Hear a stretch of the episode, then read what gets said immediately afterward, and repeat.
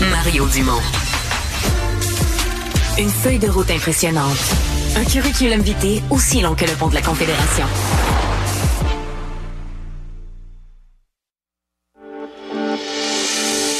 On poursuit notre jour des analystes avec un autre sujet qui a fait couler beaucoup d'encre, le prolongement du REM. Après trois ans d'analyse, CDPQ Infra se, se désiste du côté de la rive sud.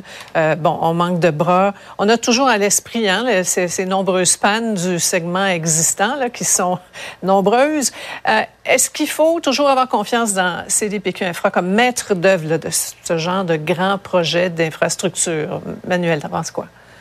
Je pense que tout ce va-et-vient illustre le risque de tout mettre dans la cour de CDPQ Infra. Mhm. Euh, le problème, c'est pas qu'elle puisse être en charge de un projet comme le REM, encore qu'on voit tous les problèmes qu'il y a. Mais il faut pas oublier que CDPQ Infra, ces projets ont pour objectif la rentabilité. Il mhm. faut que ça fasse de l'argent. Et ça, inévitablement, ça impose un biais, ça transforme la façon dont on conçoit les projets, dont on les organise. Et c'est là qu'à un moment donné, si on veut que les gens se tournent vers le transport en commun, il faut que le transport en commun devienne un bien public là, auquel on contribue. Euh, moi, je pense qu'il y a un gros, gros problème avec le fait de tout donner à CDPQ Infra. C'est ce qu'on voit en ce moment. Mmh. En même temps, on va donner ça à une nouvelle agence. Il n'y en a pas une agence à Montréal qui s'appelle l'agence de transport comment, métropolitain? Comment il s'appelle? Il y en a plusieurs, On a perdu. mais là, c'est la régionale, c'est l'agence régionale. Oui, cette grande agence de ben transport. Oui, mais alors, il y en a une agence. Ouais. Ouais. En même temps, Sophie, l'autre, le, projet de Longueuil, il faut comprendre, c'est un prolongement. Ça, ça joindrait ce mm-hmm. qui est déjà en place à Brossard et puis pour ceux qui sont pas du coin, exactement. Mm-hmm. ça, ça aurait dû être un naturel normalement, c'est à la caisse, enfin, à la filiale de la, caisse parce que c'est un prolongement de, son premier segment de réseau. Mais c'est clair que le mandat que le gouvernement Legault a donné à la caisse à Québec, qui, qui va bien au-delà de, de euh, du REM et qui est, enfin, réfléchir au projet le plus structurant à Québec pour les, les, les trois prochaines décennies, fait en sorte que euh, SDPQ Infra est, complètement débordé. C'est clair. Et, probablement que ce que la mairesse, tu l'avais en entrevue, euh, Mario, mais ce que Longueuil disait, au fond, c'est que c'est probablement une bonne chose parce ben que euh, la Caisse n'est pas capable, est pas ben, capable de, faire face à On va l'entendre, Paul. Justement, on va l'entendre. C'est un soulagement pour elle. On va l'écouter. On ne croit pas que la caisse est la mieux placée pour être le maître d'œuvre euh, du projet parce qu'on sait que la caisse présentement a d'autres priorités, notamment la gestion de la première branche du REM, la complétion euh, des différents chantiers en cours. Bon, la ministre des Transports, Mme Guilbeault, Mario disait la même chose, hein, que l'organisme en a trop dans son assiette finalement. Oui.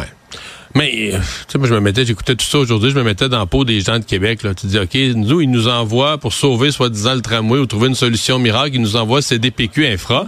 Mais là où était CDPQ Infra à Longueuil, ils partent, puis la mairesse, elle, elle se sent pas abandonnée, elle est bien contente de les voir partir de là.